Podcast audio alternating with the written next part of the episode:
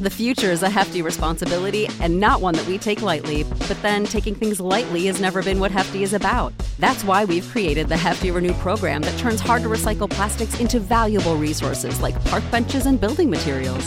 To participate, simply fill up an orange Hefty Renew bag with accepted items, tie it up, and drop it in with your regular recycling. That's it, it's that easy.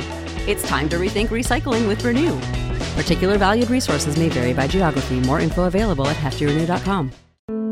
My Family Thinks I'm Crazy, a podcast where I, your host, try to give you some tips on how you can explain all this weird, wild, crazy conspiracy stuff to the people you love most. Because that's what I've been trying to do for the past 10 years with no success.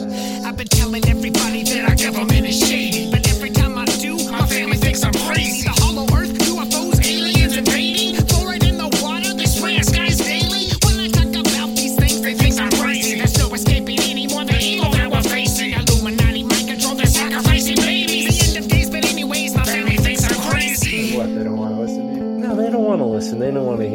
just like, oh, here we go, Mark.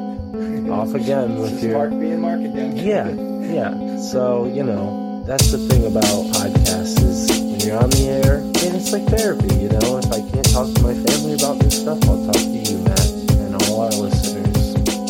You know, just tell your whole podcast. Yeah. So who are we talking about today, Matt?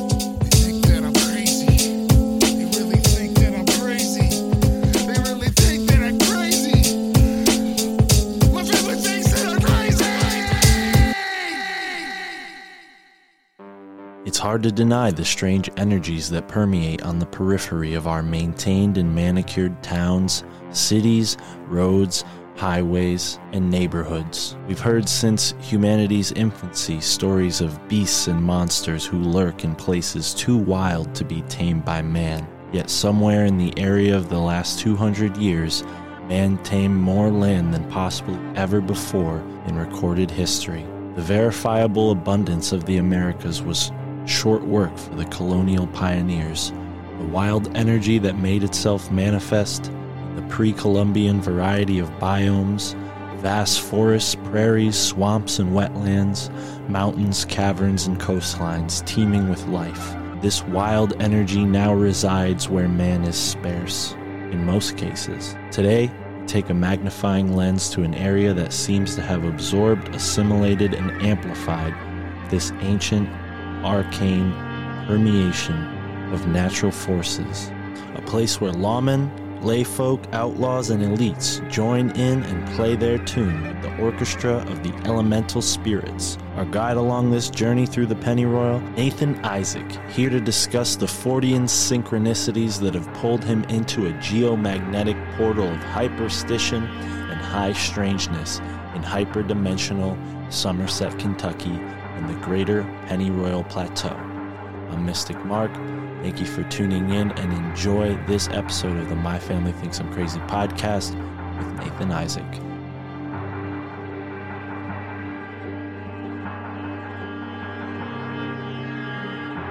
there's a, a deeply personal connection between the observer and this event and the observer something observing the observer observing the event it creates this this crazy feedback loop. That's the basis of synchronicity this synchronistic reality this hyperstitional reality that emerges out of that. I think there's something in this phenomena and the way that it appears to people and the way that it presents itself and the way that it manifests that that involves these weird feedback loops and this weird story telling a story and becoming part of the story. And it's like he became a part. You know he's this prankster this discordian who's fucking with everybody about secret societies and the illuminati. And then it turns out he's involved in one of these conspiracies by no fault of his own. It's as if the universe fucking pranked him right? But and he became a part of the story that he was telling. And i don't know i think there's an element of that in this strangeness that that that, that includes the storyteller you as the storyteller you know in your own story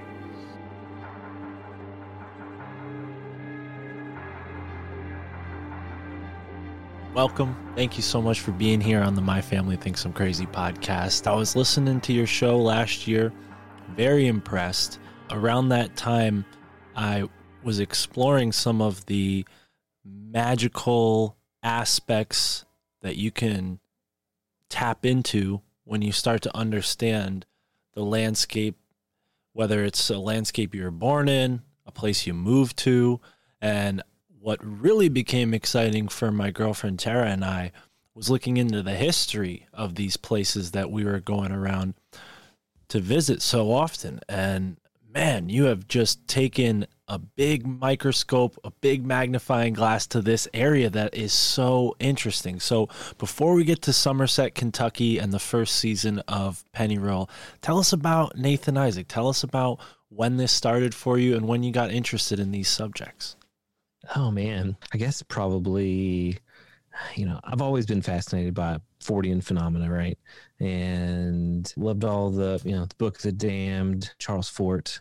And yeah, you know, I, I grew up in Appalachia in Eastern Kentucky, like very much in the apocalypticism of, of free will Baptists, you know, and uh, a lot of talk about the end of the world all the time, but also a lot of, uh, mountain magic like granny magic and those sort of sort of things which you know which we've talked about on the show and the second season uh, matthew bird who's a friend of ours in tennessee and a pagan he he talks about the fact that a lot of these these old christian church women were were you know performing magic for all intents and purposes but since it was in the church it wasn't seen as Right. as magic or They're the a different right? label. but if you didn't go to church it was the devil you know so Right. so I, you know, I grew up in that. A lot of talk of spook lights and uh, a lot of strange things, and so obviously was always fascinated by that. But you know, once I was in college, you know, studied philosophy, studied religion, you know, and really started digging into Deleuze and Guattari and A Thousand Plateaus and like the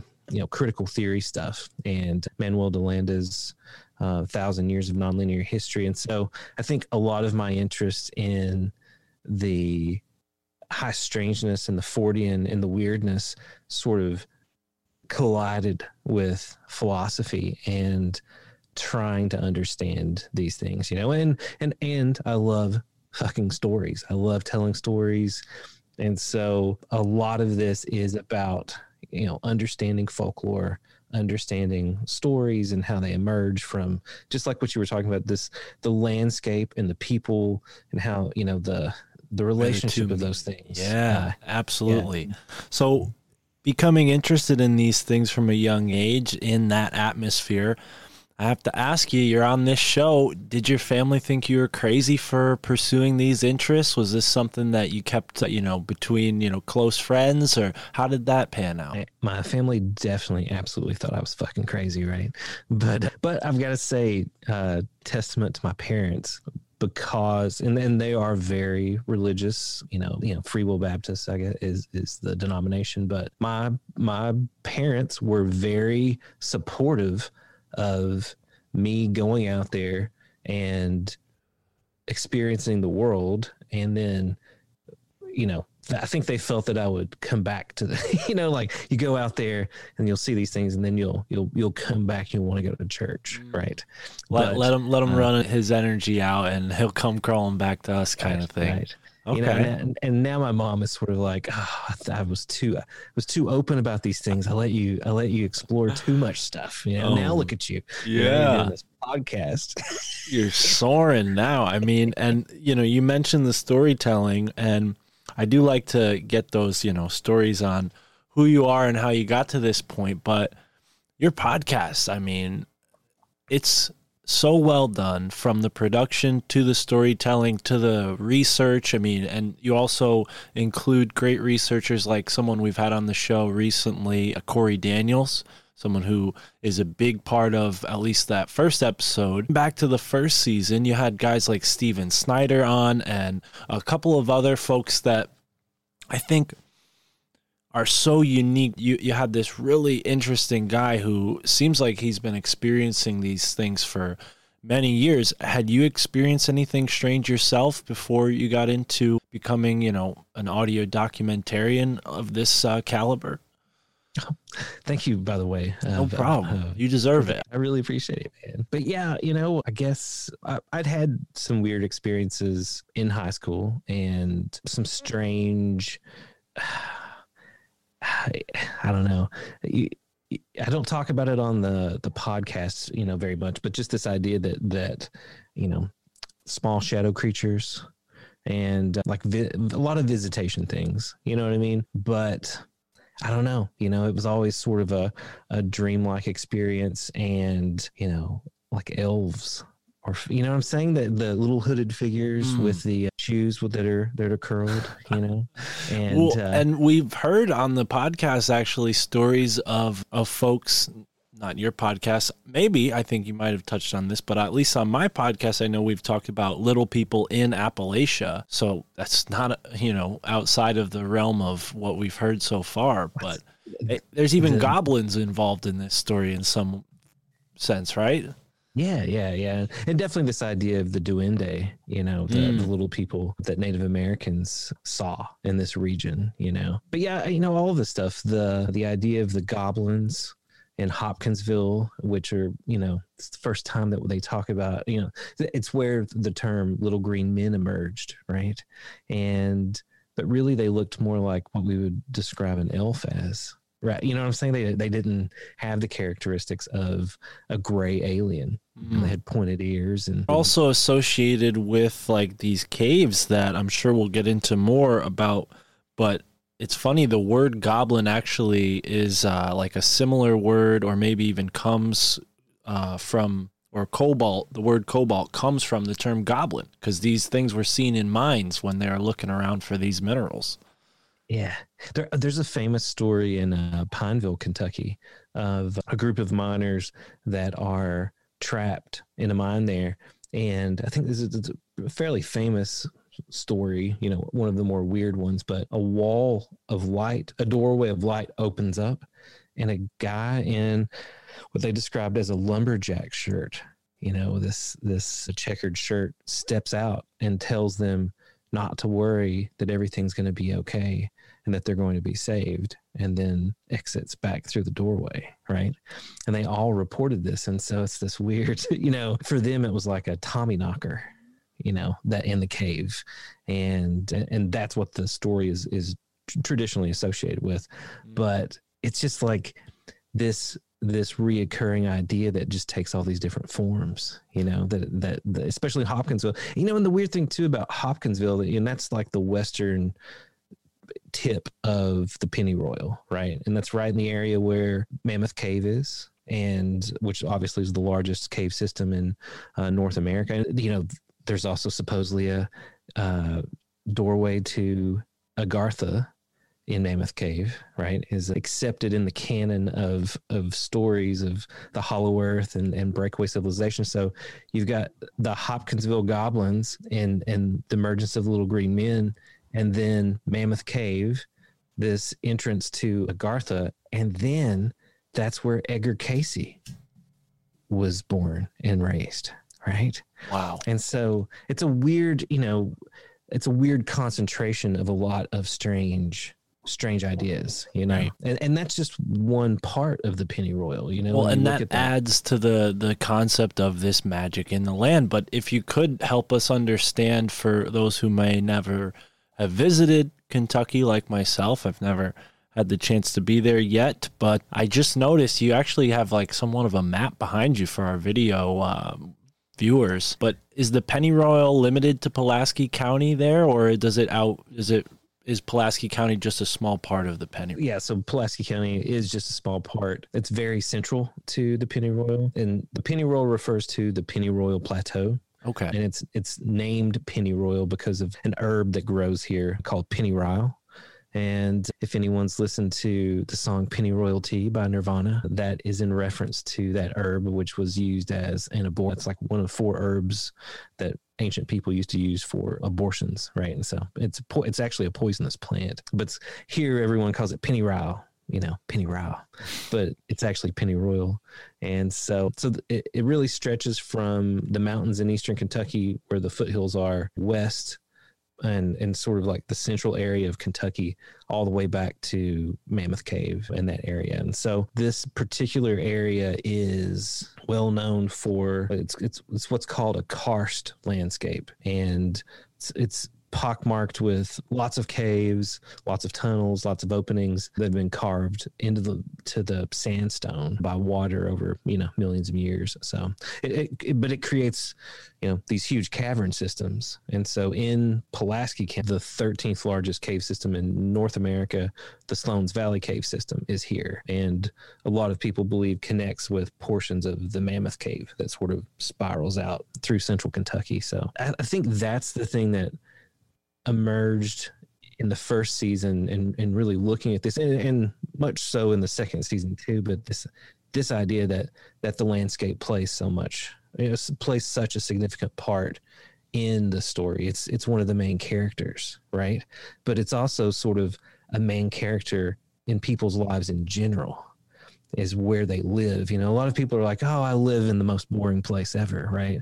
But they've never taken the time to actually interact with that landscape and the story of that landscape because they may find parts of their story also are intertwined. And I, you know that's really what i wanted to do with the first season was to to cause people to ask those questions and cause them to sort of look at the place that they are and find the magic in that place you know because there's a lot of your own story that you don't even real realize is tied into uh, the story of where you are you know Yes, yes, and I'm sure the listeners have heard me mention this many times, but that was very much the case for me in the Susquehanna River. Michael Wan, who does a lot of research on the Susquehanna River, I had him on the show a couple times, and now him and I do a podcast together weekly, and uh, and I'm taking sort of steps to look into the Connecticut River, which is pretty central to where I live. But yeah, it's amazing to see how institutions use these geographical features to build certain structures. And you know i took a little bit i didn't want to i want to really spend more time talking about season one because i haven't listened to all of season two yet. Naturally it's not finished but i'm almost certain that you guys have uh, touched on a lot of this because in the first episode you talk about Route 66. And our buddy Corey Daniels breaks down how the Freemasons are very much involved with that. So, wow. But let's let's go back to this Pennyroyal and what you found maybe on the ancient history of the place because I find that's equally as important when you're looking at a landscape.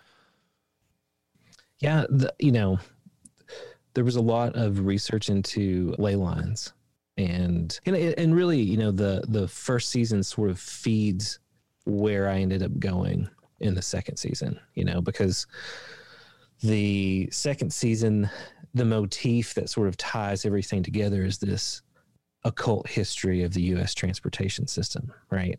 And this idea of roads as paths and and and roads as sort of paths to initiation you know and this idea of of during the first season you know while we were investigating everything were we sort of on some type of path you know you know whether you know i don't know if we say initiation but i'm just saying like you know a, a weird Oh, I know something. exactly what you mean. When you go on the journey, the journey ends up becoming something entirely different than what you had expected.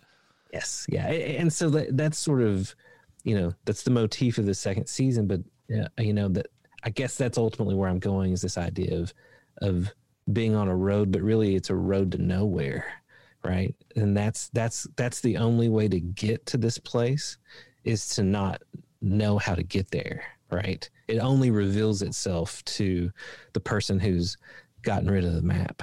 But so the but the season, the reason I went into that in the second season is that, you know the first season, this place that we're at, especially um, this Highway 39 that we talk about. It's where Dan Dutton, he's the the central figure in the story in the fourth episode of the first first season, and he has these crazy interactions in Elkhorn City. Very much his life is tied to Pan to the the theme of Pan, you know. And Dan's a very famous uh, artist here in Kentucky. And so anyway, the the the road that his farm is off of, Highway 39, and we had uncovered a lot of stories about the frog falls and you know these weird weird falls of things from the sky you know yeah, things like meat, right? Meat, meat frogs.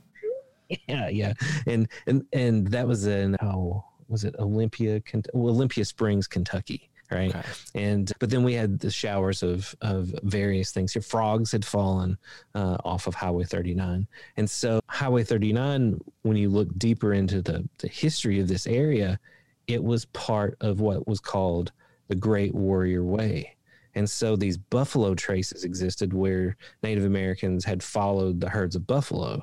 And it had formed those were the first roads in america right? And so highway 39 was one of those buffalo traces that became the great warrior way.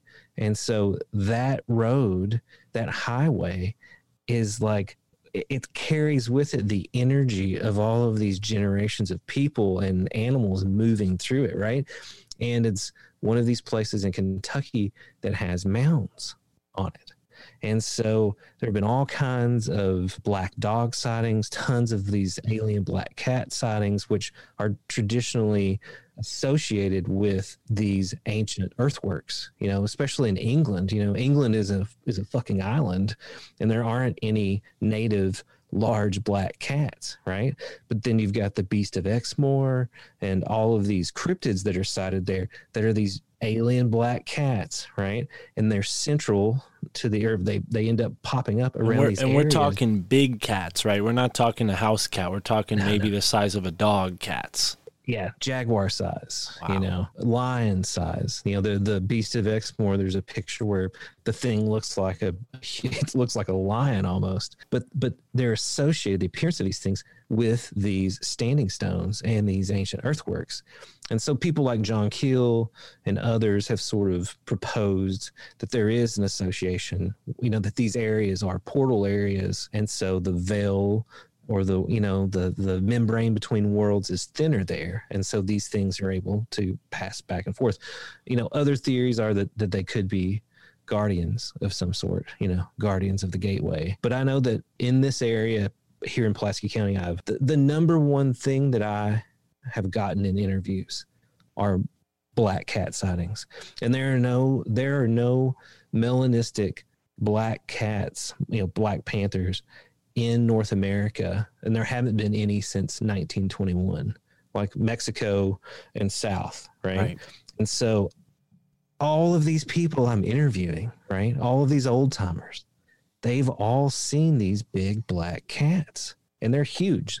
And the most common report is that the tail of the cat is on one side of the road and its nose is on the other. So the cat, the whole length of this black cat is the size of a two lane highway. And now are most of these cats seen by like drive-by sightings, like from from cars? Is that typically where yeah. they're seen? That's typically. I'd hate the- to be the- a hunter finding one in the woods. I mean, jeez. No, no, and that's the thing you don't you don't hear that Hmm. right mainly from vehicles and dan dutton was, was the one that proposed this to me that a lot of the sightings are in cornfields of a cat moving from a cornfield on the left side of the road to the right side of the road and there are a lot of mesoamerican beliefs in a jaguar cult right and so th- that's associated with corn Right. right? Yeah. And and here in Pulaski County, in one of the, and there are some very ancient Paleo Indian uh, sites, uh, especially because of the Sloan's Valley cave system, and we're talking, you know. 1500 year old site where they found objects and well, some of the objects are these they're called gorgets and and they're made from shell right from seashells and they will make these designs and they found a number of black jaguar designs, which are evidence of a jaguar cult here in Pulaski County at some point in the cave system, right? Wow. so, Yes. so, but you know, you know, all of that plays into these other stories, you know, because it's like those are just foundational elements to the weirdness. Absolutely. You mentioned ley lines before. I've had a guest on the sh- episode 108, Peter Champoux, who talked about the Empire ley line, which goes from the Great Pyramid all the way up through the eastern seaboard, through New York City, through Philadelphia, and it's it's you know according to him for, through his interpretation like a, a sacrificial ley line you know that all this energy has been accrued along. And you've talked about this in Pennyroyal where certain sites where great massacres have taken place or even battles and civil war you know can hold this residual energy that is definitely sensed to this day. You know and that, that is something about you know, the penny roll is a large place. I think it's maybe 14, 15 counties in, you know, it's a large portion of, of Kentucky and it's a large geographical area. Now, you know, there, like I said, Hop, Hopkinsville is a, is a hot spot. You know, there are other hot spots here, but you know, in looking at Pulaski County, you know, which is very central to, and that's what the map of behind me is of uh, Pulaski County, an early road map, you know, which shows a lot of roads that don't even exist anymore, which I think is fascinating. But when you look at Pulaski County, there is this sort of coalescing or an intensification, a concentration of of energy and information and people here specifically, right? And it's there's something with this area, you know, in an ancient way in terms of the river, right? The Cumberland River that goes through here. And so it, it it is if you're coming from Louisville, Kentucky, you know, across central Kentucky, the Cumberland River is definitely a point that you have to traverse, right? Because of this plateau. And one of the, the, the reasons why this place was really important in the Civil War is that it was one of the only areas that the from the south to the north that you could transport goods right across this river. And so it, it was a majorly strategical point and that's why they fought the battle of mill, mill springs here that we talk about in in the first season which was this massive and very decisive battle in the civil war so that you've got that here right you've got this river that's here that eventually becomes Lake Cumberland. They dam it, right? And but but there's this history from the Civil War until you know we get the railroad from Cincinnati down to Somerset, right? And so Cincinnati is Queen City, and Somerset, which is the you know the county, you know the capital city of of Pulaski County, the county seat. You you this this connects the the the railroad and so Somerset became Little Queen City. And so if you wanted to go anywhere in Kentucky, you had to go through Somerset, right? And that's why we you know we talked in the first season about when Aleister Crowley was traveling through Kentucky. You know, he visits Mammoth Cave. Aleister Crowley's aunt, you know, his mother's sister lived in Livingston County, Kentucky, right? Had immigrated from England to there. So he no doubt visited her which also Livingston County is where supposedly Etidorpa's entrance to the underworld is also located. If anyone's familiar with the story of Etidorpa, and it's tied to the Freemasons, right? Wow. And William Morgan, who you know was murdered or went missing because he was going to expose the Freemasons. It's a story, sort of, of his journey into the underworld, you know, the underworld of, of you know Gartha and all this stuff. Anyway, but I don't know. It's just you, you find the the railroad that intensification, and then the Kentucky anomaly, right? You know, to find out that that Pulaski County is the center of the largest spike of geomagnetic energy in North America, right? And and there's another anomaly in Sedona and another one in southern Alaska, but this one is the most powerful. And that's it's, it was so strange. It's like of with all of these weird things happening here, Pulaski County actually is the center of this thing, you know, and it's so strong that these NASA uh, maps, you know, that we found show that the surface gravity is slightly different here than anywhere else in, in North America because of the intensity of this geomagnetic anomaly. And they don't know what's causing it. They have no idea, but it's something underneath Pulaski County and and it's like how is that affecting the people that live here right and, and ultimately you know with all the ufo sightings these sightings of all these weird creatures you know that, that we found here and then the weird people that have been drawn here right it's like is it something more than just a geophysical you know, anomaly, right? Is it an anomaly on multiple levels and affecting people in different ways? Because, you know, even finding the Gaterma stuff, you know, we just kept finding all of these people, uh, you know, Alexander Gaterma, Mr. X, that all of these strange people were drawn to this place. And those people were tied into massive moments in history. You know, John Sherman Cooper, who was on the Warren Commission, who was, you know, such close friends with Jackie O and Kennedy, you know, is from Somerset. You know, there are two bronze statues in Somerset. One is John Sherman Cooper, and the other is fucking Pan. Right? It's Wow. weird. Now, I definitely want to touch on Pan, but Aleister Crowley, when he visited Somerset, there might have been some folks in Somerset that were practicing some things that he would have been familiar with, allegedly. What what was the, you know, secret society activity at the time? I heard word of something like a satanic cult. I don't know. That might be an extreme take, but what what what is there that Aleister Crowley would have been, you know, participating in in Somerset other than the sightseeing? I mean, I don't know how how much he, in terms of staying here, what he what may have happened. He definitely, like I said, was in Mammoth Cave at that time. This was like 1915 to 1919. I do have the railroad records, like of how much the tickets cost and how he would have traveled through Kentucky at the time. Now, you know, obviously, you've got the OTO, which which you know he sort of founded, and later, right? You know, that's in 1919. In the 1970s, a very well known group of OTO members that were followers of Kenneth Grant's Typhonian Order, a group called the Bate Cabal, from came down from. They formed in Cincinnati, but some of them were part of a chapter in New York City, and they were led by a woman named Maggie Ingalls, and she went by the name of Nema. And so this group formed a journal called the Cincinnati Journal of Ceremonial Magic.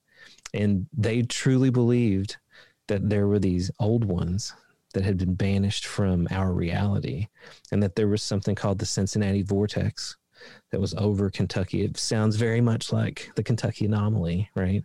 But that Native American shamans a long time ago had helped to open this portal and it had never been closed was one of the stories. It's also centered over the Daniel Boone National Forest, which is where a lot of Nema's rituals were. And so this group believed in time magic, vortex magic. I was able to get the entire collection of the journal, right? But they were coming to Somerset, to the area exactly where this mine was, this Mount Victory mine. And they were performing these rituals to prevent these beings from coming back into our reality, right? And performing time magic and vortex magic fr- from the stories and from what we've uncovered. Now, concurrent with this, right? This is right at the time that this Mr. X, this Alexander Guterma, who may have been an ex Nazi intelligence agent, who is named as a co-conspirator in the JFK assassination, was involved in all of these like major moments in history, ends up in Somerset, Kentucky, buying this mine. And he buys the mine from an infamous attorney named Lester Burns Jr., locally infamous, and his business partner, who was fucking Spiro Agnew. And that was Nixon's vice president. And they had raised money to buy the mine on Nixon's reelection campaign in the Middle East, right? And so after after all the Nixon stuff went down, there was a lot of allegations against Spiro Agnew, and so he this mine caught him up in this. But you know, it's just one of those things where it's like you find out that this weird shadowy figure bought this mine from the vice president of the United States. I've interviewed a woman who tells me not she doesn't even know any of that stuff. I haven't know that, right? But she's telling me that there was a cult. And when we're like, where's the cult at? She's like, it was at the Mount Victory mine. You know, and she starts telling us that all these things happen there, right? So then we find out about the Cabal. They're not the cult, right? I'm just saying they're a whole other separate magical group who are performing magic near this mine where there are allegations of another group. And then we found multiple groups that were being drawn to this area, right? The Gwyddonic Order, which was a, a group of Welsh magicians that moved their international headquarters to fucking Somerset, Kentucky in 2004. Okay. And so it's like, why are all of the, there's this concentration of these magicians? And then at the same time, the Cabal are coming down here. Alexander Guterma owns this mine, Mr. X. That's what the New York Times referred to him as. At the same time, that's all happening. There's a mental health facility, an experimental mental health facility called Oakwood that opens here in Somerset in 1973. And within six months of the place being open, there are these allegations. This letter gets written to like the governor of Kentucky and all these like, you know, big people, state police alleging that there's a witch cult performing magic in the tunnels underneath Oakwood and that they're burning magical symbols into the backs of some of the patients, right? And and then I'm interviewing people about that, you know, that that's happening concurrent to these other things, and find out that there was a cottage of savants. Most of the people in Oakwood were lower functioning uh, patients, but there was a one one of these cottages, and it was like an experimental. The therapies they used they were experimental, and so one of the cottages was a group of high functioning savants, and the caretakers there you know they they tell you know dan dutton ends up having this encounter there but you know come to find out that these caretakers believed those nine patients those savants were inhabited by some alien intelligences that had a message to save humanity right? And like researching all this shit and finding the fucking shit stack of all of those stories right? And these are all separate people separate things. And it's like what you, you, there's no way to deny that something fucking strange is is happening here right? And it's i don't know man. It's just it was like the magic of it was was sort of discovering like being in the position to see all of those things right? Because each of those people didn't know about the other people right? They had their story you know but we were able to see all of these stories and how they were some strange constellation or like a strange circuit that was formed by this. And I don't know. I mean, that's Pennyroyal was was trying to tell that story in the first season and, and try, trying to understand it in the second season. Wow. Right. Yeah. And, you know, I am so sort of in awe of how much you did uncover because it is like an onion that really doesn't end. You keep peeling back the layers and you just keep finding more layers, expecting to hit a core eventually, and you don't. But, you know, kind of similar to our Earth, seems sort of hollow.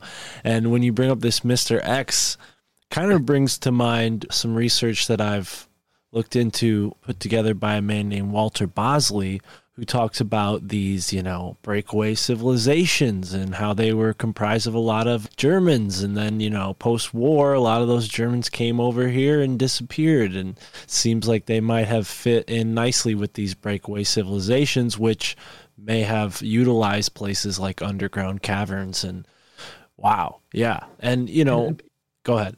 I was just going to say, you know, speaking of Bosley, you know, and I, you know, I know you've had Rick Spence on here too as a guest, and you know, really, their book, The Empire of the Wheel, you know, is uh, has had such a um, major impact on on the story.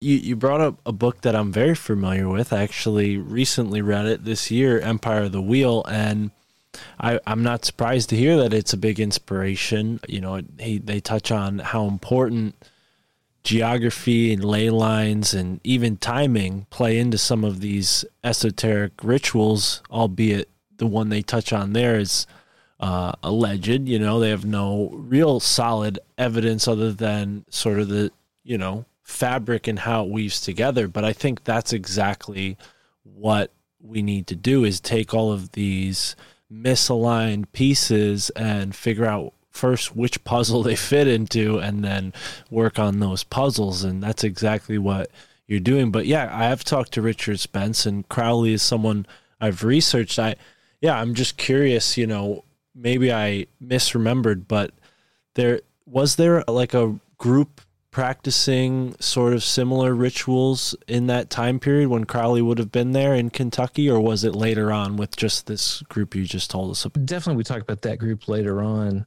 we did we did come across a group that was a group of warring magicians in cincinnati Okay. at the at the time that crowley was here and this also lines up with james shelby downard you know if, if people are familiar with the the arch conspiracy theorist who is a, a big part of this story you know a lot of people don't realize that james shelby downard grew up in fort thomas kentucky you oh, know Oh, wow. and so you know it's it's a, for you know i think that downard had a major influence on the conspiracy community especially because of adam parfrey you know the apocalypse culture books you know obviously his connection to hoffman and grimstad and the publication of king kill 33 right? You know secret societies psychological warfare yeah. And so so it was weird for me knowing about downard but then sort of finding downard and pieces of downard in this story you know that he went to college 30 minutes north of somerset right? With he was in school with a lot of the patriarchs that built this town right? And so at the time that his you know his father and see this ties into the whole roads thing again you know this this idea that his father got rich by creating this you know a, a type of asphalt and so he ended up paving a lot of the roads in in the heart of america and so when he retired from that made all he made his fortune they moved to cincinnati and it the time that they lived in Fort Thomas, which Fort Thomas is like right across the river from Cincinnati. So when I'm when I'm talking about that part of Kentucky, you can you can cross into Cincinnati in about five minutes, right? And so a lot of people in that part, you know, lived in Cincinnati or lived in Kentucky and tra- traveled back and forth.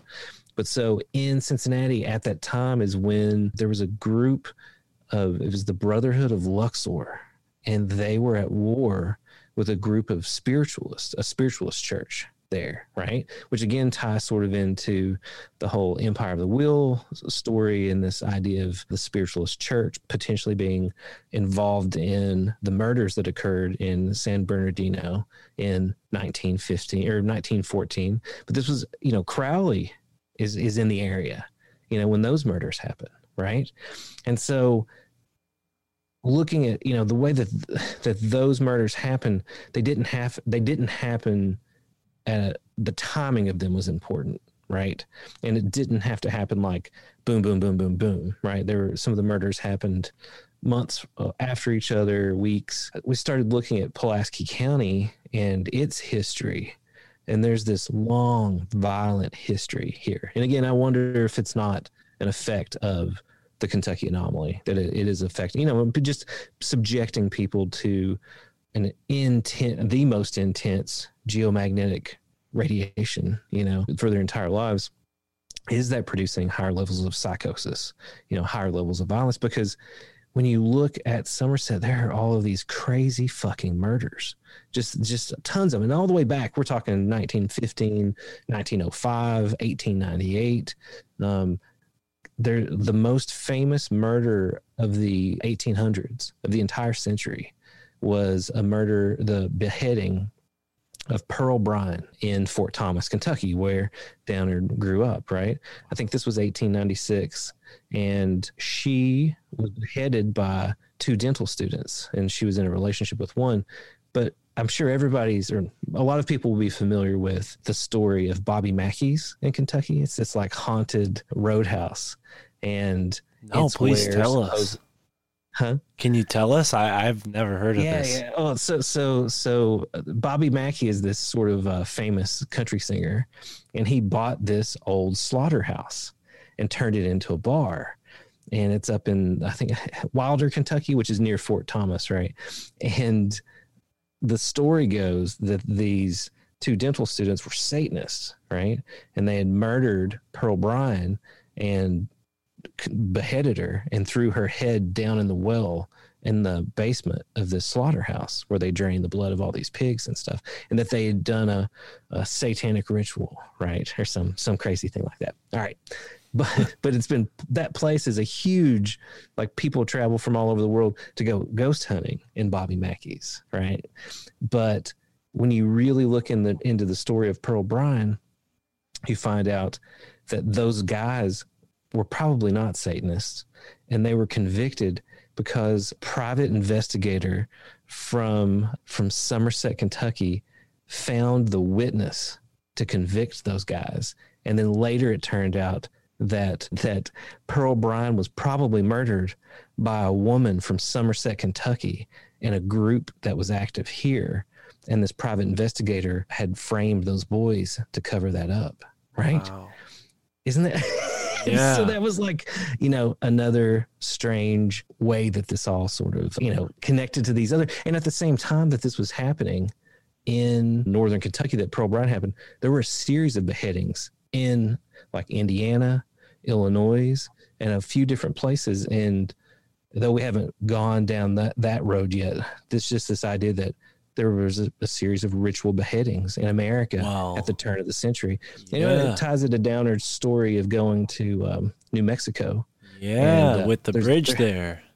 Yeah, yeah, and th- there's that guy. It's in Taos, uh, New Mexico. Oh, what's the guy's name? Manby, Arthur Rochford Manby, and th- this guy had his own uh, secret service, his own you know group of spies, and was supposedly a Freemason. And Downard's brother-in-law in Carnivals of Life and Death takes him down there to do magical battle with this guy. And then when you look this guy up, he's a real person, and uh, he owned a gold mine called the Mystic Mine and all of these people associated with it ended up beheaded. And then finally, on I think it was July the seventh, or there's a, there's a lot of ties into the Fourth of July and July the seventh. He ends up, they find his body, and he's been beheaded.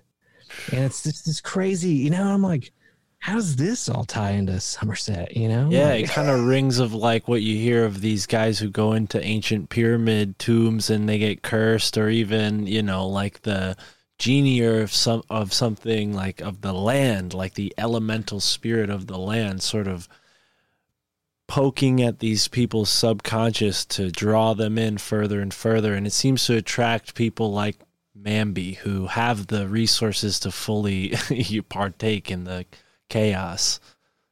Yeah, like those. Those are like elemental battles, Mm. almost. You know, Well, or engagements. and you, sort. you you have to wonder if maybe like these ancient spirits of like the shamans who opened up those portals what if they're you know in some way affecting us you know they're just taking form you know the people who took on the role as shaman in those days are now just coming and doing these things without the system in place to teach them how to fully utilize these tools we'll call them so it manifests itself in these crazy chaotic ways It's it's yeah.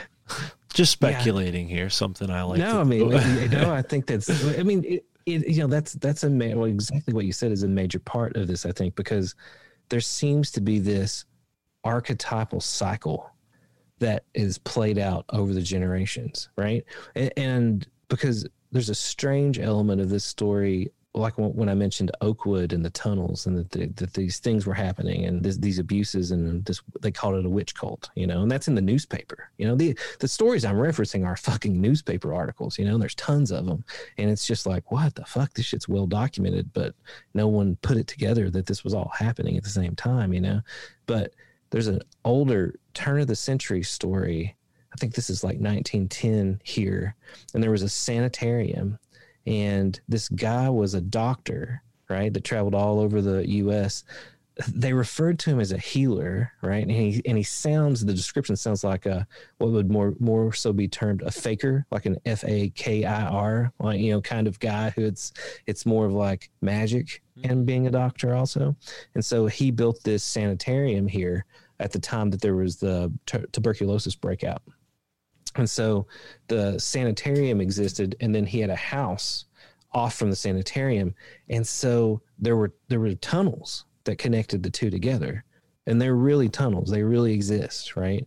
And so there were a series of murders in those tunnels beneath that sanitarium, and then you know, sixty years later, it happens again, sort of, in this this plays out again. This dark things happening in the tunnels beneath a sanitarium, you know, within five miles of each other, you know, and and just the the series of murders that we uncovered, and you know the the assassination of the sheriff here, Sammy Catron, who was sort of this like king like figure, uh, and had shades of this like killing of the king fertility ritual right and so it's like all these things are happening in this place and it does seem to feel like there's a, like an archetype like a spirit of the landscape right that's that's playing out some type of psychodrama that's baked into this landscape this particular landscape Wow. Yeah. And, you know, it really takes a frightening form when this energy manifests in creatures that people actually see. I mean, I recently had a conversation with Ryan Burns, someone who is arguably studying Skinwalker. And and yeah, I mean Bigfoot even comes into play in some stories. Dogman is a big one, particularly in that area. But I wonder, what are your thoughts? Are, are you more on the side of these creatures are interdimensional? Do you think they actually could be flesh and blood and, and actually exist in the cave somehow? Or you know, where do you tend to stand on it? Because I get the sense that it's interdimensional. I lean toward the interdimensional also. But recently, I think all of our research into cybernetics, especially second order cybernetics, has made me really think of these things as possibly tulpas in a weird way. Or at least that there's a level of sort of, you know, like Guterma. You know, so there's this. We were at a, at a party and uh, a fundraiser, and it was at our studio where we produced the show. And this woman was at the party, and I had two photos of Alexander Guterma on my my big mixer board, right? And so she came in there and she she picks it up, one of the photos, and it's one of the Associated Press photos. And the guy looks like a Bond villain, right? He's got like a bowler hat, one black glove on, you know. And, and so she picks up this picture and she's like, she starts to shake and she says, I know this man, right? And goes into this whole story about how this man is in her dreams every night, right? And that he's not really a man and that he never lived. And she was a little drunk, you know, but I mean, she was being very serious about this. And, and so I told her, I was like, you know, this, this guy really did exist. He lived here. He was a very bad person, you know, arguably, but, but he absolutely was real and, and owned this mine. And then she tells me that she lives near that mine, right? And her husband comes in and he's this dentist here in town, a very well known guy. And he's like, Oh, she's telling you about the guy that she sees in her dreams every night. Right. And she swore up and down that the person that was visiting her was Mr. X, this Alexander Guterma. And so, you know, that, that got me thinking about this idea of is it possible that through telling this story, right? And then all of these people thinking about Alexander Guterma. I mean, because the guy was obs- it's just completely obscure, right? Just absolutely did not exist to history anymore, right? After he died in this plane crash, which people think he was assassinated, right? And uh, but for her to see this guy, it's like, is it possible that after the show came out, somehow it retrocausally gave the entity of Mr. X some type of being, right? Mm. And then I started thinking about a lot of the things that have been happening here and a lot of things that people have been encountering.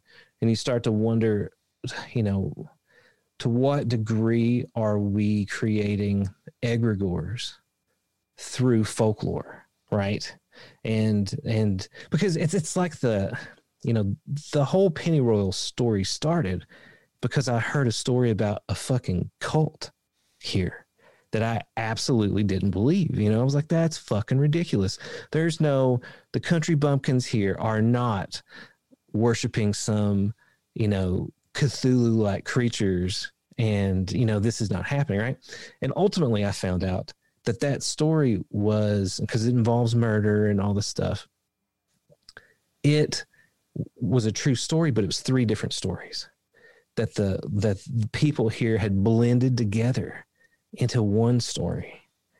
But everyone believes it, right? Everyone believes this story, and and even now, you know, there are people that are in therapy, they're that have these memories of this, right? They have memories of this cult, they have memories of these things happening. But I know for a fact that it that it's actually multiple stories, and I see how they lock into each other, right? And it's like, did the collective folklore produce sort of the tulpas, the egregores of that group, right? That don't really exist, but do exist on a weirdly spiritual level, right?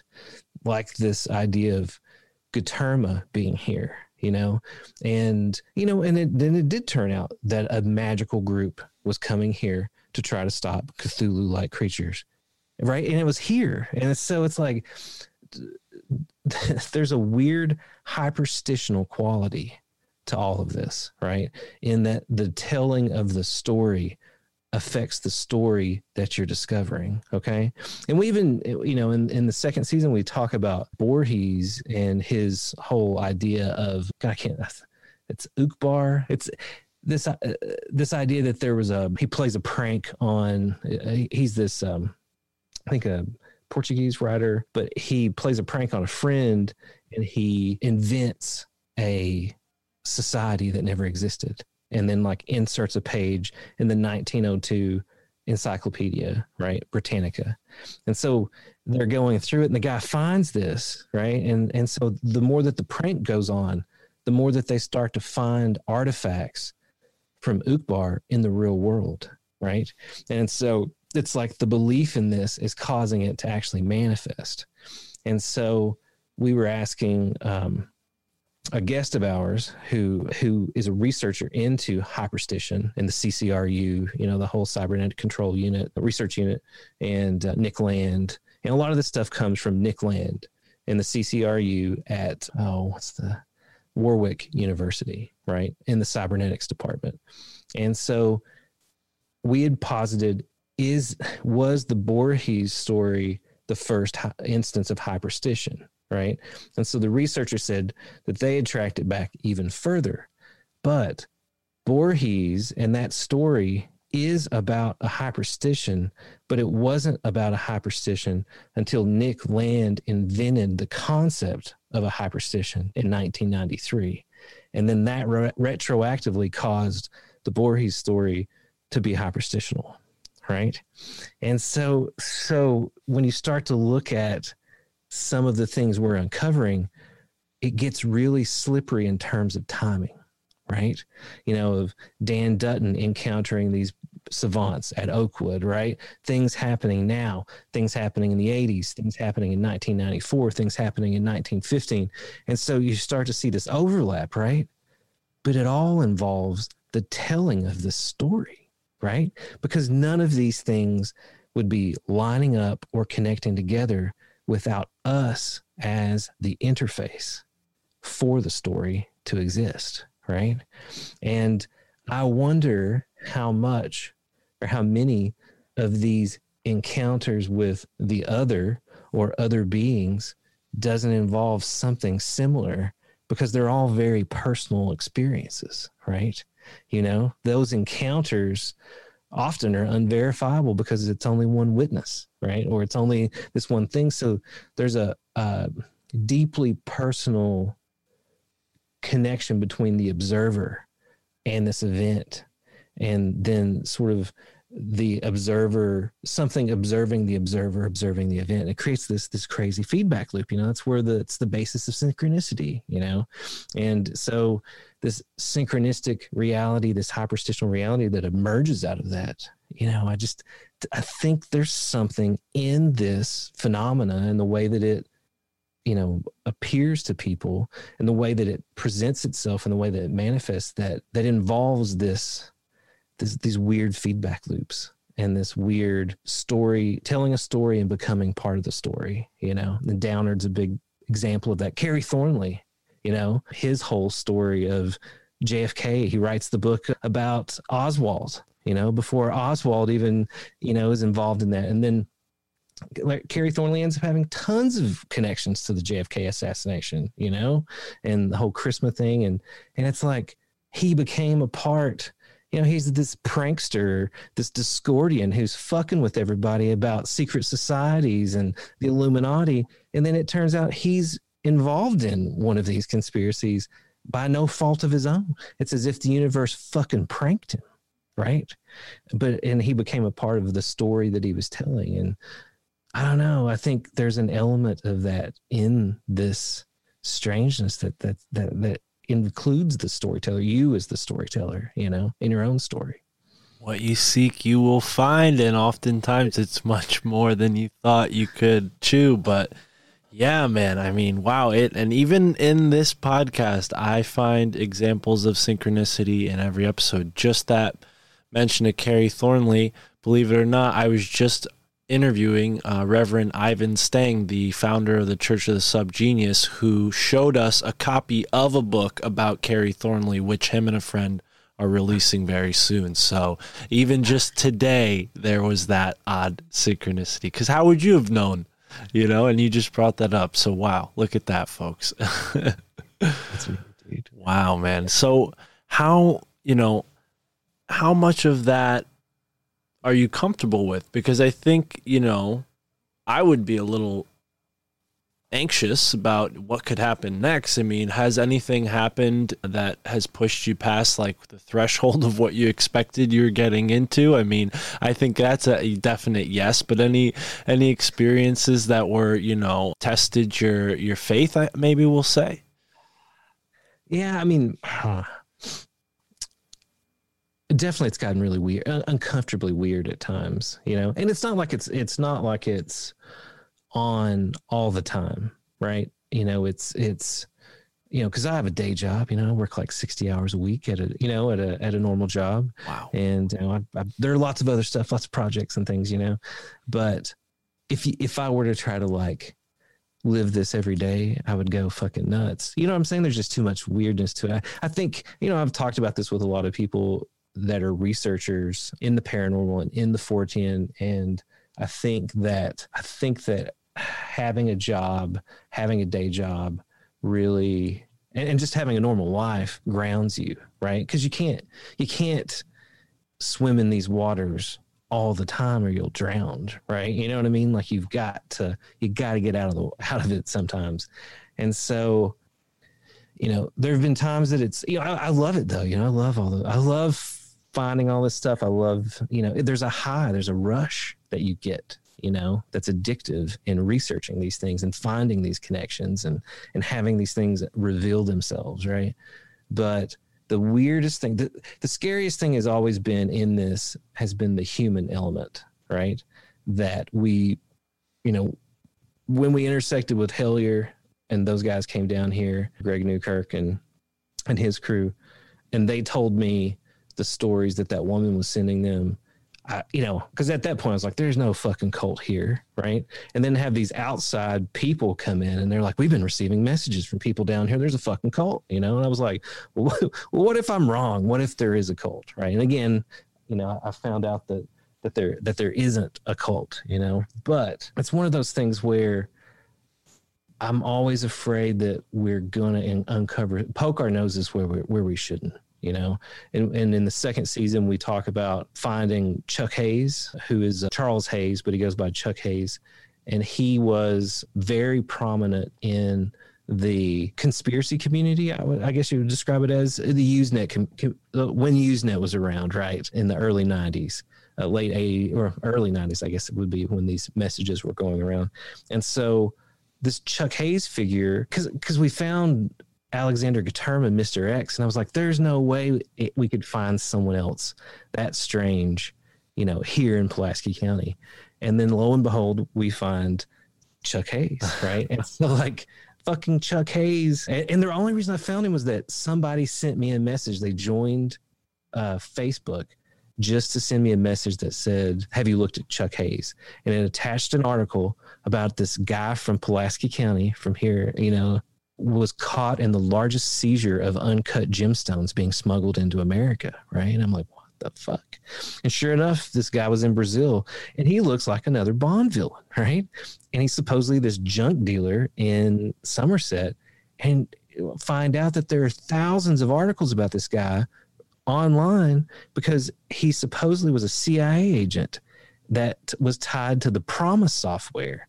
That the whole story that Danny Casolaro, you know, of the octopus was chasing down that got him killed. It turns out the information about Promise was coming from Chuck Hayes here in Pulaski County. That there, when he died, when they found Danny Casolaro dead in that hotel, you know, of suicide, which he was probably murdered, you know, by the government or by somebody. Um, when they checked his phone, his phone records, he had hundreds of calls to Pulaski County to Chuck Hayes, right? And Chuck Hayes was called to testify, you know, because everybody's like, this guy's not a CIA agent, he's a country bumpkin, right? And then he gets called to testify in the Inslaw case about the Promise software, and they enact the National Security Act, right? And so this guy supposedly built a fucking Cray supercomputer that controls the the the satcom system in the U.S. That he built that computer here in Pulaski County and built it in the back of a fucking semi that they were driving around Pulaski County and Kentucky to keep it on the move. And that he was the head of a group called the Fifth Column. And it was these ex CIA hackers and they were using this promise software to take down corrupt politicians and there are tons of articles about this shit right and and it ties into danny casolaro and the whole octopus case. And i was like this is fucking completely nuts right? And the story of the Cray supercomputer in the back of the of the semi ends up in a fucking X Files episode right? And and so like because at the time that that you know the the creators of the x-files were were going through the inner the conspiracy web and and going through these usenet groups chuck hayes was fucking all over it he was a fucking star right and it's just it's like what the fuck was that and then we received these documents from a guy and that the guy wants us to data mine it. D- Darian and I, my research partner, uh, and he's a co-producer on the show, and we do a lot of projects with data mining too, and contract out for development. And so Darian had developed this data mining software. So because when I did the FOIA request for Alexander Guterma, I actually got 1,600 pages of documents from the FBI, which I was like, what the fuck? I can't believe they responded my FOIA, FOIA request. And so we ended up by the end of the first season with just this massive amount of information. So Darian built a data mining system called Nautilus to help us digest all of this, right? And we were talking about it, talking about interviews and all these things. And so we get these weird documents, which again, this is going to sound completely fucking stupid, but it's true. It's true, right? I mean, Steven Snyder knows this. Like a lot of people have seen the documents, right? And they involve transactions of gold from the Philippines through the U.S. into, and it's converted uh, in Europe into the Middle East into oil, right? And it gold from the Marcos family right? Ferdinand and um, Imelda Marcos. But it's the Yamashita's gold, the golden lily gold from World War II. Right, right. Right. And so the documents, it's hundreds and hundreds of bank accounts, Swift transfers, like emails, and it traces this whole thing, right? And somebody wanted us to data mine that. And when we opened those documents up, that was probably the scariest I've been when we were researching this because I felt like I had that we were looking at something that we shouldn't, right? Because it's fun to like postulate about hyperstitions and you know old ones and portals and alien black cats but then like seeing this shit i was like i don't know if we're because it had whole reproductions of like gold certificates lots of stuff that i was like you know the transaction records i felt like we shouldn't have this. This is dangerous to have right? You know we talked to rick spence about it and and we were like well, we'll send it to you and you see and he was like do not fucking send me those documents you know? And and and he thought wow. his opinion was that it was an intelligence operation right? And i was like but why? Because he just said something in the documents is something that someone wants to get out, but they don't want it tied back to them. They think you're going to release the documents, right? And the documents had the weirdest thing was that a bunch of the the actual documents themselves were about what we were researching. Like Cleve Backster, the guy that, you know, created the way to speak to plants with the lie Yes, detectors, right? yes, There's this whole that he's in there. Um, Mitch McConnell, the senator from Kentucky, right? But it's like the documents came from Escondido, California, right? Escondido, hidden, right? And so they come to us in Kentucky, and there's documents about Mitch McConnell, you know, memos from his office, supposedly, and like emails, presidential emails, like some really weird shit, right? But a lot of documents that directly reference what we were researching at that time. They even mentioned Steven Snyder. Like Steven Snyder is in the fucking documents, right? And I was like, this is super strange.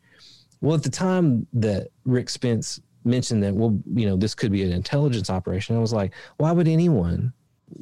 What we don't, we're not doing anything. We're like chasing after fucking monsters and like weird cults, you know, here in town. There's no reason, you know, no one would be watching us for anything. You know, we haven't uncovered anything that earth shattering, I thought, you know.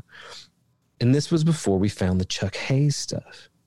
But then when we found Chuck Hayes and the Promise software and the fact that he had the Promise software, I mean, the government sued him over this, right? They like sued him, took him to court, and wiped a bunch of computers because he had bought. It, this is a crazy story, right? But he did have this Promise software here in this county. So after we found that out, Darian was like, what if when we were talking about this data mining software that we were using to sort through all the documents we had, what if they thought we had the promise software? Like, what if they, because at the time we didn't know Chuck Hayes, but they may, they didn't know that. So what if they thought we had found Chuck Hayes, who was still, who was still alive up until, you know, while we were working on this? They might have thought we found him and that he gave us a copy of the promise software. And so that's why someone gave us some documents to data mine with because the software focuses on financial transactions, right? And so I was like, what if they did? Would that, you know, what if they thought that's what we had?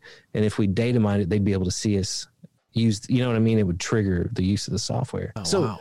that that's the the that's mainly the only time that I was like, what if what if we are sticking our nose in something, you know, because I love telling stories and and I love telling the pennyroyal story and digging into this mystery, right? But still it's just, you know, a passion project and a hobby. You know, I'm not trying to like uncover government corruption or expose some something, you know what I mean? And so th- to that degree, I was like, I don't know about this, man. You know, like, is this a mistake? Is it a mistake to even fuck around with this stuff? Yeah, Um, understandably so. I would be feeling the same way if I was in that position. And it is, you, know, you mentioned the resources in the past in newspapers. It is crazy to see how that's shifted, and now journalism is not at all what it used to be, where they used to have all these wild stories. Now they're giving us a very clean, scrubbed narrative in the mainstream platforms. And if anybody dares go into these forbidden realms, they get banned, censored, and maybe even in extreme cases dealt with. You know, and and wow, yeah, I I don't blame you for feeling that way, and I don't blame Richard Spence for saying, "Hey, don't send that to me." But I don't know. Curiosity killed this cat because I wouldn't hesitate if you offered to send him to me. Not asking, but if you offered, I would I would not stop you. But yeah, I definitely Wow, I know there are so many different angles we can go down here. I don't want to keep you for too much longer because I know it's getting late for both of us. But for folks who haven't listened to season one, I totally recommend stopping what you're doing, going and checking it out. But for season two, can you give us uh, a little bit of a breakdown? Because I've only waded into episode one. Uh, what can I expect from episode two and beyond? Oh man, exactly what I just told you about. Well, you know, like the- Absolutely. So- Stupid so question really on my season- part.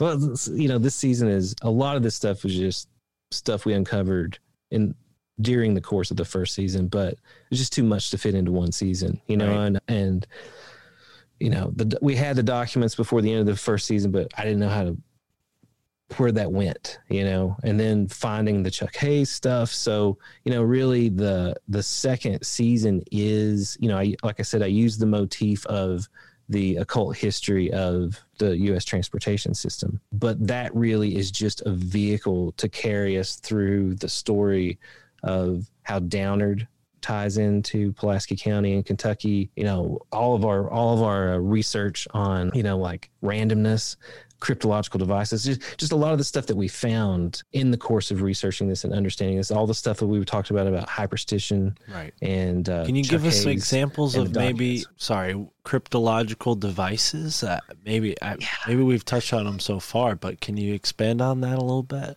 Yeah, man. So so while we were doing this research, we have a, a Patreon group called the Liminal Lodge, and and so we do a lot of you know Darian and I are developing a lot of the software, and we started testing out some of our theories about using randomness generators mm. and to see if whenever something synchronous or something paranormal happened that it caused a decrease in the Shannon entropy in the immediate area, right? And this is all premised on these studies.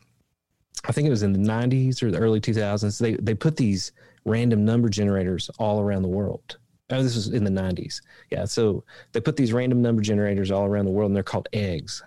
And there are lots of different countries and, and places, different universities, and they all tie into a central system, and they track the randomness, the general randomness on the planet, right? And so they noticed that right before 9 11 happened, the like within tw 24 hours prior to 9 11, the global randomness dropped, right? Which which meant that things were less random. They were more synchronous right? And and if we had the internet we have now then we might have been able to track people talking about all all these people around the world experiencing a spike in syn- synchronicities in their lives. I don't know this is something i i've theorized about right Wow. and so we built Darian built this randomness generator thing that we use. And so when we we'll have people do channelings or you know just what is psi phenomena, just different stuff like that, right? And what we do is we we and we'll have people take it on ghost hunts, you know. And the idea is if something paranormal happens or if something high strangeness occurs, right, it'll cause this decrease in randomness. And so that sent me down this path of looking at cryptography and it was really looking at randomness and divination, right? And because I, I think it's counterintuitive, people don't think of divination as needing randomness, right? Because divination is about not finding random things, finding things that are, you know, that are going to happen, right? That are predictable. You know, you're predicting it through the divination. Usually you have hopes invested in those things Right, too. right. but it turns out that you know the I Ching, Ifa divination, which is a big part of the second season at the end, and but ma- mainly Ifa and the I Ching, but uh, tarot too a little bit. But th- the I Ching and Ifa need true randomness in order to work. Right? You literally it it, it has to be the it only emerges from true randomness. And and so Ifa, it turns out, is the basis, and this is a 10,000 year old Yoruban folklore system. Okay. It's a divination system, a folk divination system, a folk technology. And it is the basis of binary code. And Leibniz said that he got it from the I Ching, but it turns out he had Yoruban slaves and they taught him this because the I Ching is still hexagrams, right? But the Ifa is pure zeros and ones and it's divided into 16 bit 30 or 16 bit 32 bit and 256 bit combinations e 256 bit encryption so our modern encryption system right for the internet and all these handshakes and us being able to talk are based on a 10,000 year old folk technology okay? That well, that's the basis of so every time we know we do these digital handshakes we're we're enacting this this divination system. So i started to wonder if there were other devices like this right? And you find things like the Zairja, which was an ancient Islamic. It's I'm calling it a device, but it was a table of symbols, right? And it's not ma- it's not that it's magical. It's actually a table of like it uses mathematics, it uses randomness. But the Zairja, it, it takes thought and intention and then quantifies them through a series of of, me- of mental machinations, right? But it is considered one of the first computers. And then a guy named Ramon Lull created what were called Lullian circles. And they're these cryptographic devices, and they're a series of symbols around a series of, of pieces of like paper, like spinners, and they were in books. And you could like turn them, and as you turn them, they would reveal answers to you, right? But it's con- but he is considered the father of computer programming, right? Because he invented these these devices, and so it takes it even further to Downard and him finding the the Dayton is part of the carnivals of life and death, and it's this device that Freemasons used to decode reality, and it looks like a one of the Enigma machines. But really, what it's trying to do are, are, are, are computations of randomness and reality. And so, and so, so anyway, I got into this whole research about these crypto cryptographic devices and how they are sort of embedded in this story and this this idea of of um, unraveling reality and uh, and some of these groups that might have been doing it. I know it sounds somewhat divested from uh, no, no, Roll, no. but it is part of the story and it is in I did a I did a uh, presentation on this at the Strange Realities conference in Nashville this past October about the history of cryptographics decode basically it's these devices that help us decode reality Right. and there's a belief that secret societies have been using them for a long time but see they they're ubiquitous now because of cryptocurrency you know? Like we're literally running all around us people are running these algorithms that are mining right? Blocks of information. They're decrypting constantly. I mean they're at this moment there are hundreds of millions of devices running around the planet that are mining bitcoin but really they're these like they're they're cryptographic devices. And if if reality is information they're they're mining that information right they're mining the randomness um, and the, the shannon entropy so anyway that's that's become a big part of the research that we're doing right now and exploring with devices we're building but then also trying to test it out in the course of in, understanding this whole sort of mystery Absolutely. And I don't think it strays away from the topic at all because going back to someone who I'm very familiar with, Michael Wan's research, he talks about how the D Wave computer was built there on the Susquehanna River. You talked about this Promise software, very crucial to this landscape uh, picture that we're painting here. So, wow, I'm fascinated. Is there any more information on the specifications on this device that the Freemasons use, and how how long have they they had this going back to you know Egyptian times, or or is it something maybe like uh, more recent? Well, so so Elana Freeland, do you know Elana Freeland that did? Oh man, what's that book called? She writes a book about chemtrails. Okay, um, God, I, I can't remember. I'll, I'll send you the name when I, I can't remember what it is right now off the top of my head. But in that book, she also talks about the Dayton Witch. She edited Downard's biography, right? And it mentions there's a tag on the device that it was the property of Brunel University, right? And that's it's the Brunel University Cybernetics Department, right? So had this whole idea of hyperstition and and everything comes into play, but it was supposedly found in 1931 but Brunel University didn't exist until 1966. Right? and and so, but you know, Downard in his Carnivals of Life and Death says, "Oh, I'm a little mixed up on my dates of things." Right?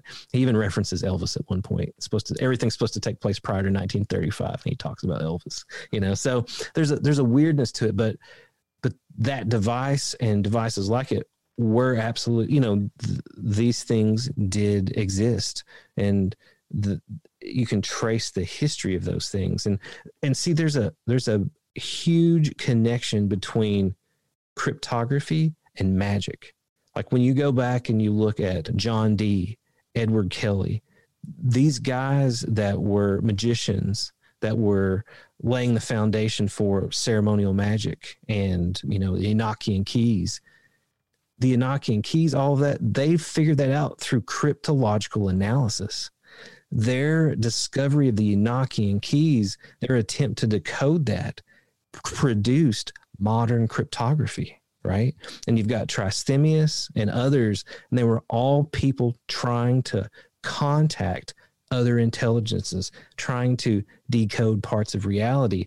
And they were inventing these devices to help them do that. Right. And so just you take it to the modern day, you know, look at the, the, Enigma was the name of the German or the German cryptological devices, right?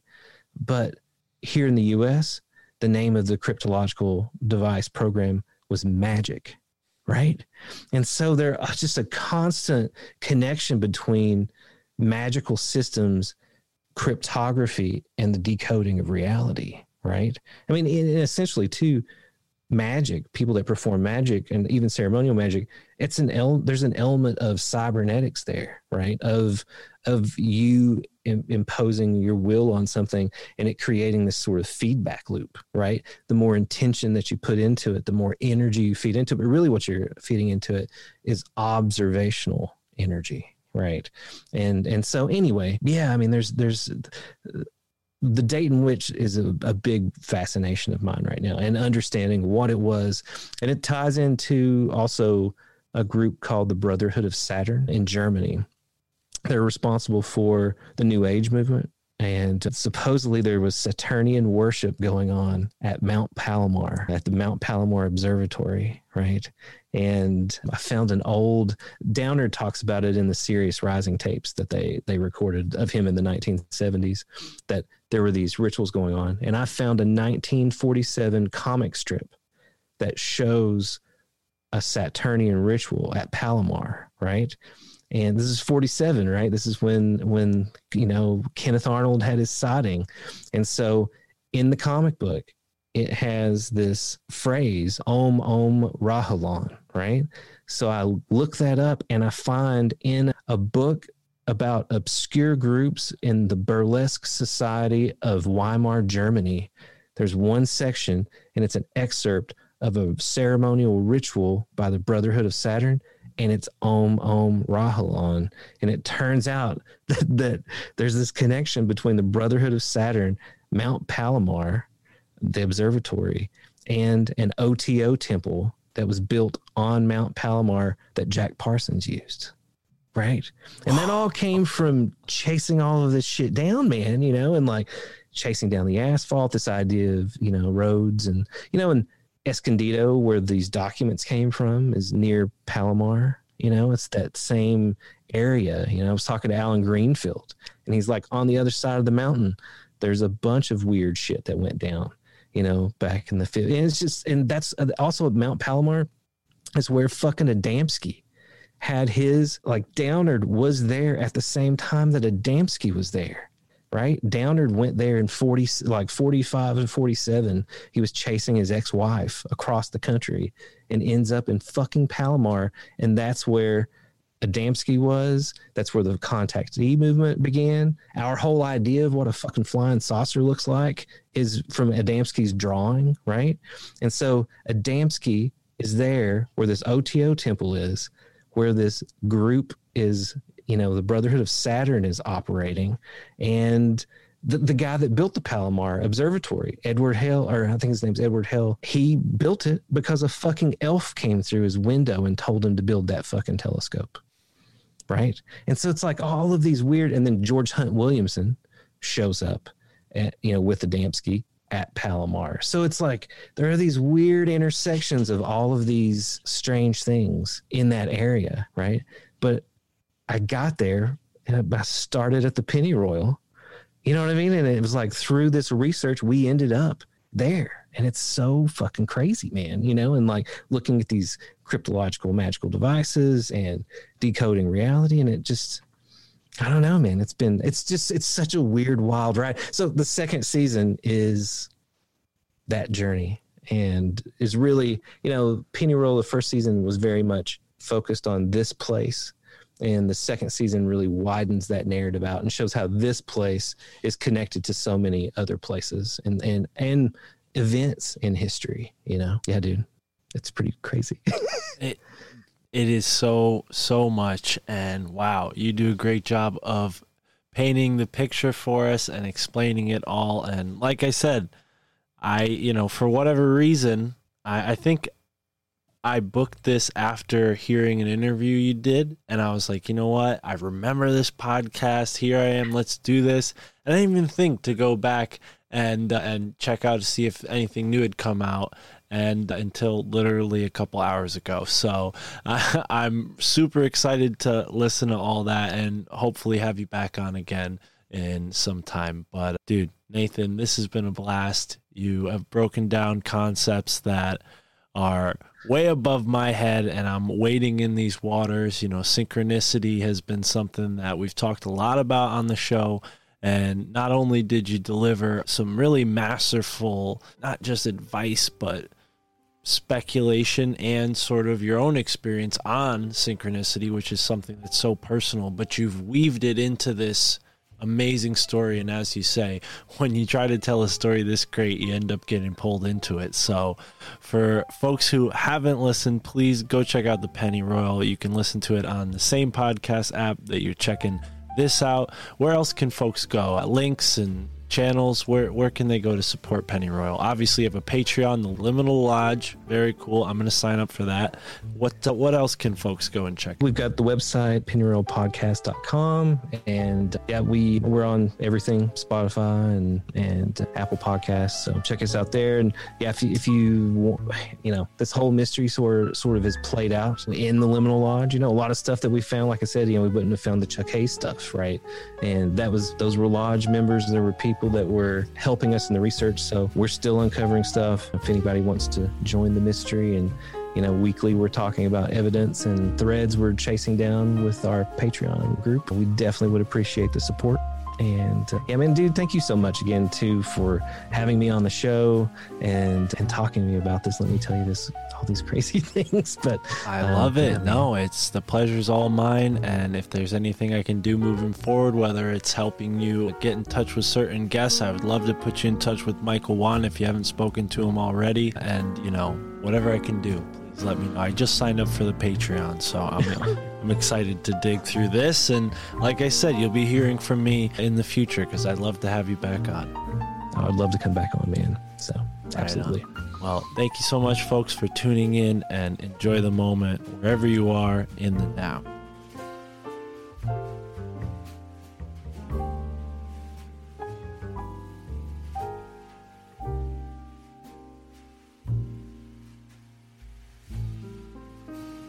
All right. Thank you so much for being here, listening in on the My Family Thinks I'm Crazy podcast. This episode featured Nathan Isaac, host and creator of the Penny Royal podcast. And if you haven't, you have not checked them out yet, be sure to check them out. I believe there are three episodes still unreleased in the second season. For some reason, I thought there was only eight. Uh, but yeah, very good stuff. Very inspiring to hear what Nathan and his team has put together. Michael, Juan, and I recently discussed the podcast Pennyroyal on our podcast, Your Handbook for the Apocalypse. You can find that on the Susquehanna Alchemy feed. Sorry, folks, if that's complicated, but we talked about it. Very, very similar sentiment made by Michael Wan. He resonates with the Pennyroyal. And yeah, it's an inspiration. Who knows? Maybe we'll come out with something similar for the Susquehanna River. Leave that up to Mike. But long story short, we have so much going on here as things are getting warmer.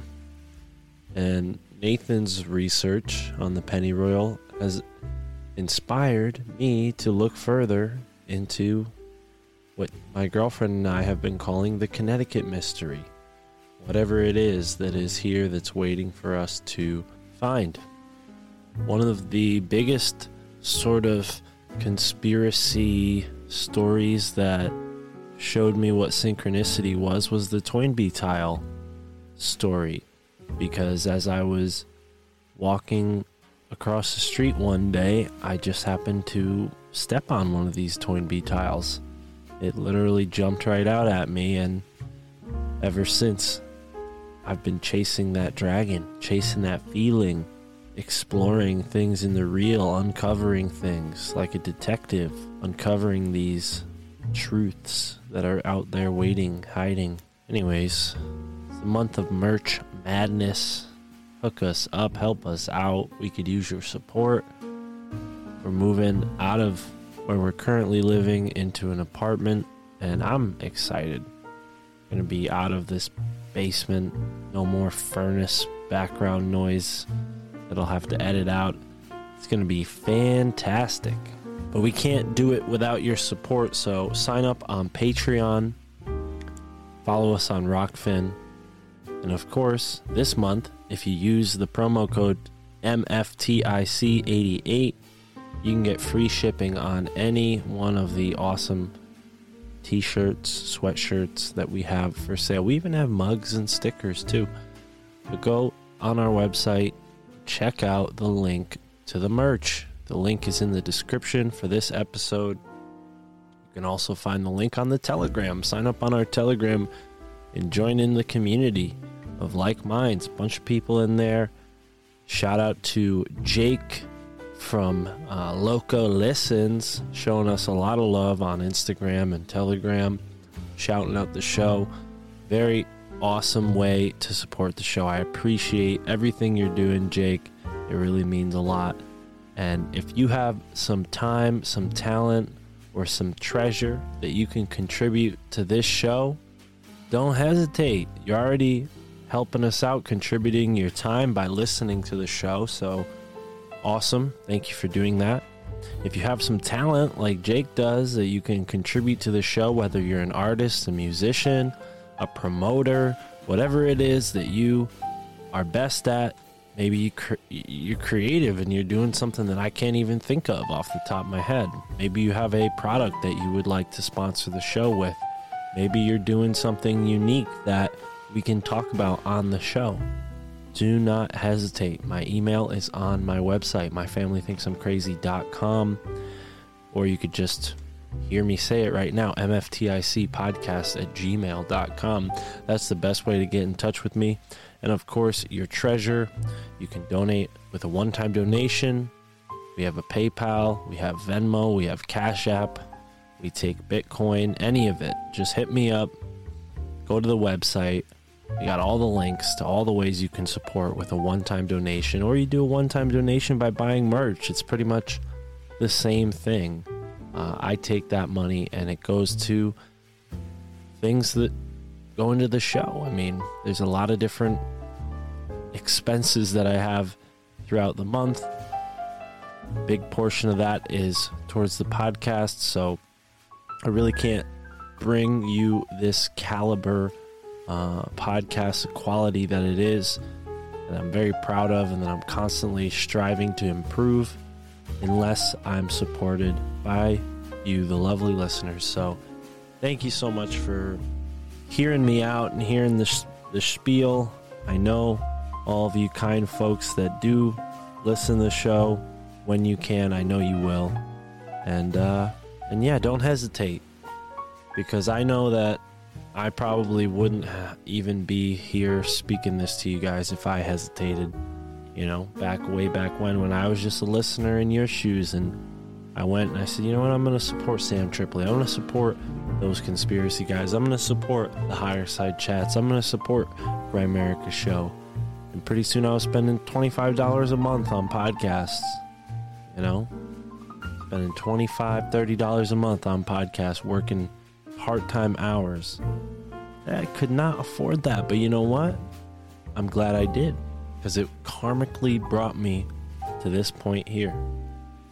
And, uh, yeah, you know, as this show develops, you'll learn more about me. Uh, little birdie told me that I should be more forthcoming with who I am, uh, be more vulnerable, and share more about myself. So I definitely plan on doing that. We have some big, big guests coming up, so I hope that it'll be more about them, less about me in the next few weeks or so. But we had Ryan Bledsoe back on the show, Tony Merkel back on the show, um, the Mad Hatter, Jeff Hunt joins us on the show for the first time. My buddy Alex comes back on the show.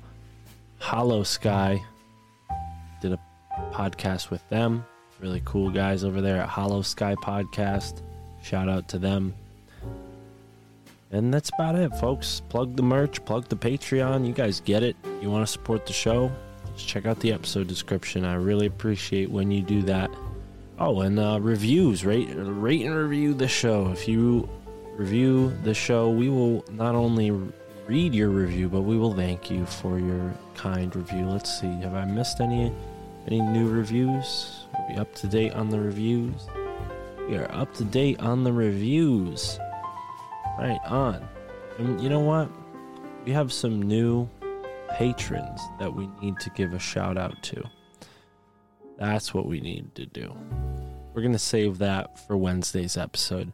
Thank you so much, folks, for being here. Thank you for tuning in to the My Family Thinks I'm Crazy podcast. Shout out to our three new patrons Donna, Jake Loco, and Leo Cadia. Very cool name there. Thank you for being here, folks. I love you all so much. Thank you for supporting the show, and have a great moment wherever you are in the now.